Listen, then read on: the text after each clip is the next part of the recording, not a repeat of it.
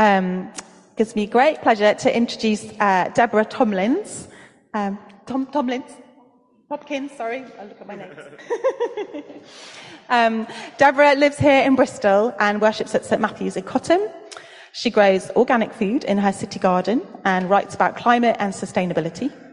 She supports local sustainability initiatives in the food and transport sectors, and she's involved with her local diocesan environmental group. She has a degree in French and linguistics and a certificate in theology. She's co-chair of the UK environmental charity Green Christian, which I think she's going to tell us a bit about. And uh, if you'd like to find out more, there's a table uh, in the corner where she'll be happy to chat to you later. Um, and she is wearing a fair trade jacket and a purple cardigan from a charity shop. Thank you very much, Deborah. Um, I've got the mic. I just, I just pull this over, Okay, I, I, have dogs, I've got strong arms.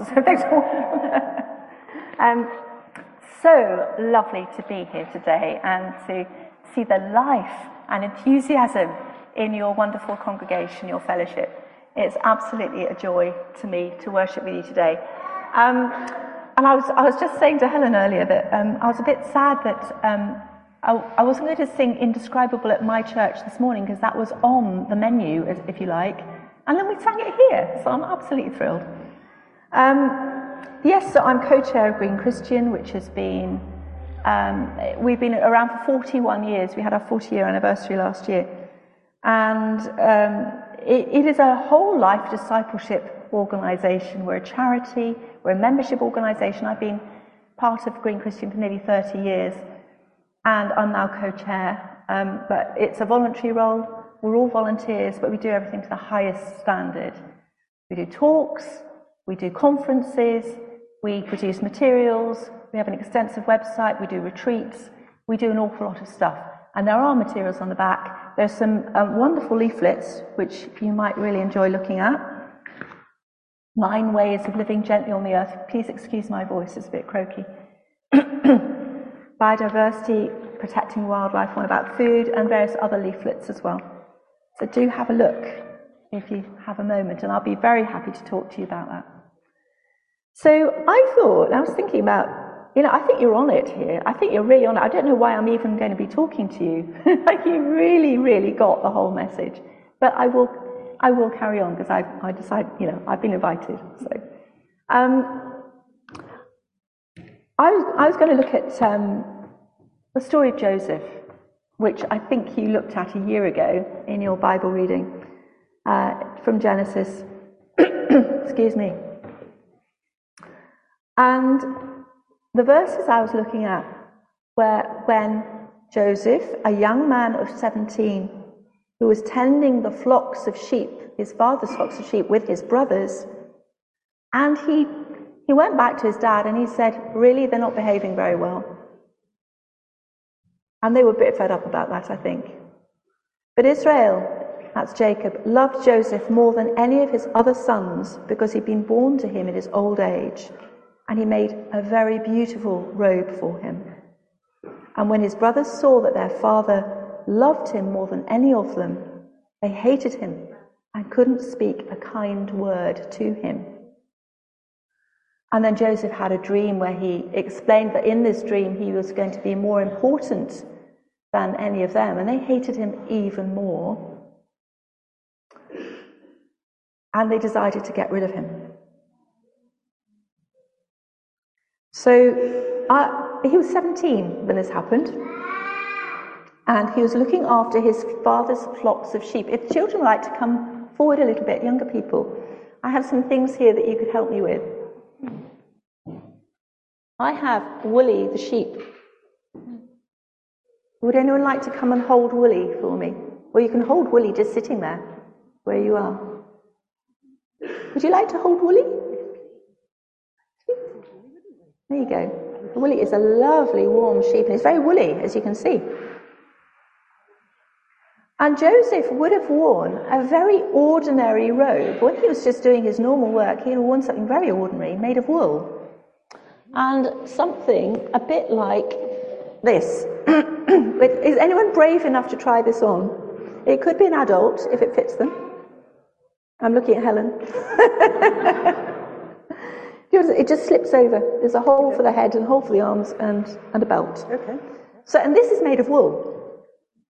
But in those days, clothes took a very, very long time to make. First, you had to shear your sheep, you had to cut the wool off, and you had to clean the wool. It's brilliant. You look fantastic. Yeah. Then you had to spin it into cloth. Oh, hang on, into yarn. Spin it. Okay. And then, um, then you had to weave it into cloth. And eventually you cut it out and you sewed it up all by hand. So if you needed a new robe, because there were no machines, if you needed a new robe, it would have taken a few weeks to make one. So people didn't have many clothes back then because they took so many, so much effort to make. They were very precious. I, I have a, I have this. Would it be better? Okay. Should I turn this one off? No. Okay. Leave it on. Have both. Okay. Um, so clothes were really precious. They maybe only had two or three tunics like this, or robes like this. Um, and they had sandals and a headdress to keep the weather off, keep the sun off. Um, and they would have a cloak to keep themselves warm at night or in colder weather. And shepherds also have a shepherd's crook. So, Helen, there you are. There's Joseph's crook there. Um, and that's a genuine one. That's from my brother in law, who's a farmer, he's a sheep farmer. And he gave, it, he gave it to my husband when my husband was ordained. He's a minister himself, because he said, You need, you need a shepherd's crook, um, which is really lovely. And shepherd's crooks are really useful because you can see the hook at the top there. They're very useful, particularly for sheep aren't very good at looking after themselves. They fall into holes and ravines and things, and it, it helps to pull them out. Um, amazingly, yeah.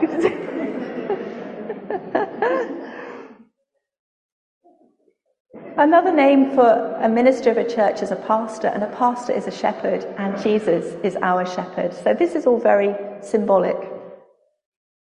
So Jacob had 12 sons. His favourite was Joseph. And honestly, I really don't think parents should have favourites. It leads to all sorts of trouble, doesn't it? But Joseph was Jacob's second youngest son. We don't know if he even had how many daughters he had, he had 12 sons. And Joseph was an old man, as old as a granddad. And so Joseph was his favourite. And what did he do? He made him a beautiful robe a coat, a coat of many colours, if you know the musical, a beautiful ornate robe. Here we go. Now, this, this is not a robe. This is a beautiful handmade scarf, and it's made of wool. So that's very right.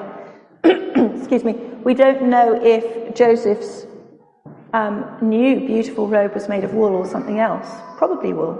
But um, there we go. So there you go, Joseph. Yes. Thank you. Yeah. But you're not going to keep that because you're going to be thrown into a well and sold to the, to the Egyptians. And they hated him even more when Joseph told him he'd had this amazing dream that he was going to be one day more important. And so they sold him. They, they got money for him. They took the robe away, like that. And he was taken off to Egypt, hundreds and hundreds of miles away. He couldn't get back to his family. It was too far to walk, and there were no trains and planes and automobiles. And he was a slave. Oh, I'm going to take that away as well because you're no longer a shepherd, are you? You've got to go down there. Yep. And he was a slave and he was having a pretty bad time because he had to do exactly what other people said. He didn't have any freedom. But although he must have been very sad about what his brothers did to him and felt it was very unjust. He loved God and remained honest and kind and trustworthy, so he is put in charge of a rich man's house. But then he got put in prison for something he didn't do. It was awful. He probably only had bread and water to drink. They didn't treat prisoners very well in those days. He couldn't wash or shave himself. His clothes got dirty and smelly. But even then, he remained faithful to God and was kind and honest. And he was even put in charge of the prison because the warder trusted him. And he helped people understand their dreams, that special gift that God had given him. He used it to help people. I'm going to read a little bit more from Genesis here. Um, when, when Joseph was 30, people, Pharaoh was having some very disturbing dreams and he didn't know what they meant. And people remembered Joseph. And he came out and he said, he had to wash and he had to shave. It says so in Genesis. And he said to Pharaoh, the king of Egypt, You know, you're going to have a really bad time. There's going to be a massive famine for seven years. And he told Pharaoh what needed to be done. So Pharaoh said to Joseph, I hereby put you in charge of the whole land of Egypt. Joseph, you can stand up. Yep. And he took his signet ring from his finger, very special ring that only the Pharaoh had and put it on Joseph's finger. He dressed him in robes of fine linen and put a gold chain around his neck. And he had him ride in his chariot, a second in command, and people shouted before him, Make way, as he went around Egypt. And he put him in charge of the whole of Egypt. So he was like Pharaoh's prime minister. Now, that's not actually linen. I'm afraid it's cotton, but it does come from Africa, and Egypt is in Africa. So, um, and it's a very beautiful scarf, but it's not as beautiful, it's not as beautiful as the robe that Pharaoh gave to um, Joseph. You can sit down now, Helen. That's fine. Thank you very much. Both of these, both of these robes, he had two special gifts of clothing in his life, didn't he? He had one very special gift from his father and one very special gift from Pharaoh. And they were very, very expensive and unique. And they showed that Joseph was very important to them and they loved him very, very much. But notice that whatever Joseph was wearing, whether it was simple shepherd's clothes or rags or beautiful robes, he always tried to make God proud of him by the way he behaved. He was kind and honest and truthful. So, I think we've heard a little bit already about why we wear clothes, but any ideas? Would you like to throw out a few more ideas about clothing? Keep warm, absolutely. Weather like today. There's all sorts of reasons to wear clothes, aren't there? Um, keeping warm, keeping protected. Firemen wear protective clothing. Um, if you're walking across the Arctic, you definitely wear protective clothing. Um, you wear uniforms if you're a nurse or, again, a fireman or somebody like that in the army. It's identifying. It's sometimes for fun. I mean, to dress up like the beautiful turquoise outfit that we saw on the catwalk, that looks like it should go to a wedding, doesn't it? Wonderful. And I expect King Charles will wear some very special clothes when he gets crowned. But we all, we all have a lot of clothing at home, probably, probably more than we need, and there's already enough clothing on this planet for all 8 billion of us for another 250 years, which is quite a stunning thought. And most of that clothing is in rich countries like ours, in Europe, America, Australia, Japan, and so on. But in poor countries, people usually only have a few clothes. And some of those people are making clothes for us.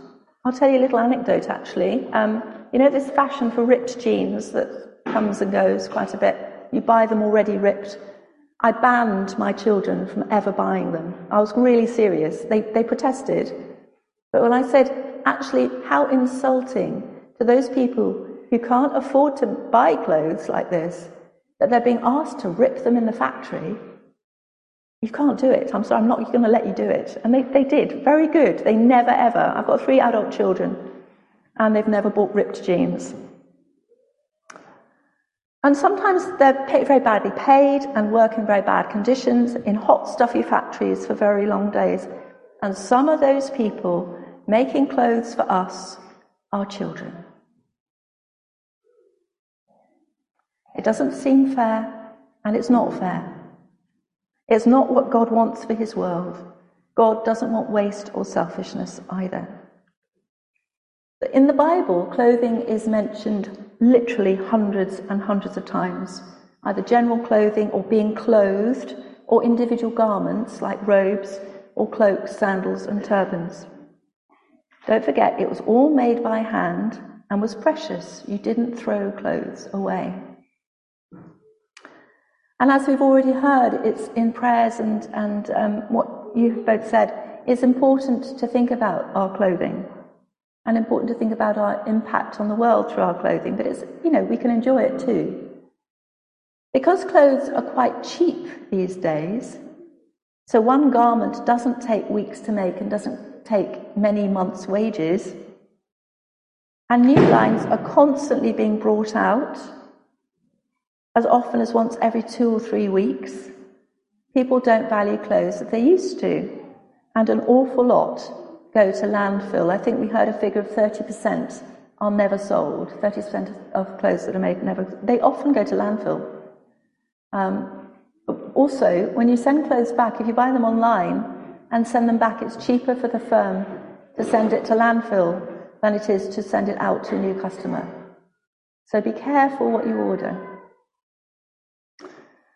So your clothes swap last night was a brilliant idea. All these ideas around here are fantastic.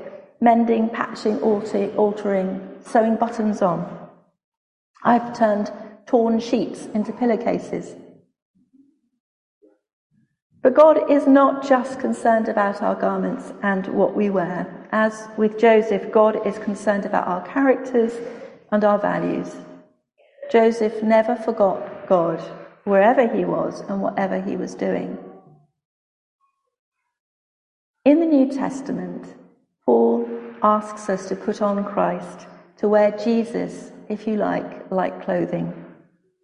This means to leave behind our old selfish selves and to become more and more like Jesus. Joseph didn't know about Jesus, but he was becoming like him. So Paul writes this several times in his letters to people. This is a really important thing. In Galatians, he says, For all of you who are baptized into Christ have clothed yourselves with Christ. In the letter to the Ephesians, he says, You were taught, with regard to your former way of life, to put off your old self, which has been corrupted by its deceitful desires, to be made new in the attitude of your minds, and to put on the new self created to be like God in true righteousness and holiness.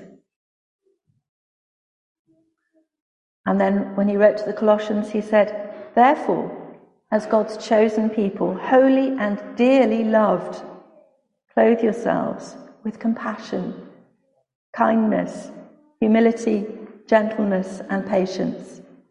Bear with each other and forgive one another if any of you has a grievance against someone.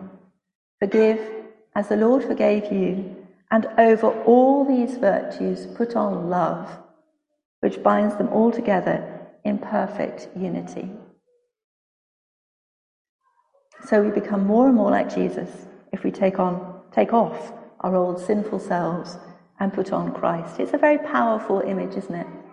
And one that Paul obviously valued. He used it so, so much. So, thinking about fast fashion, as you are doing here, social justice in the clothing industry, clothing waste, exploitation of workers, and doing something about it, whether that's writing letters to companies or to your MP, sending clothes to charity shops, mending clothes, passing outgrown children's clothes on to smaller children, just some examples. And my, my 21 year old son is still getting hand me downs from his older brother. Um, and sometimes they sell each other things. It's quite funny. I, I, I watch this kind of little mini market going on in my house. So all these things are important, and they're important to consider as part of our whole life discipleship, which includes caring for creation. The clothing industry is responsible for vast carbon emissions in transport, in manufacturing from raw materials, in more transport, in the energy used in advertising, in trashing unsold clothing, in waste.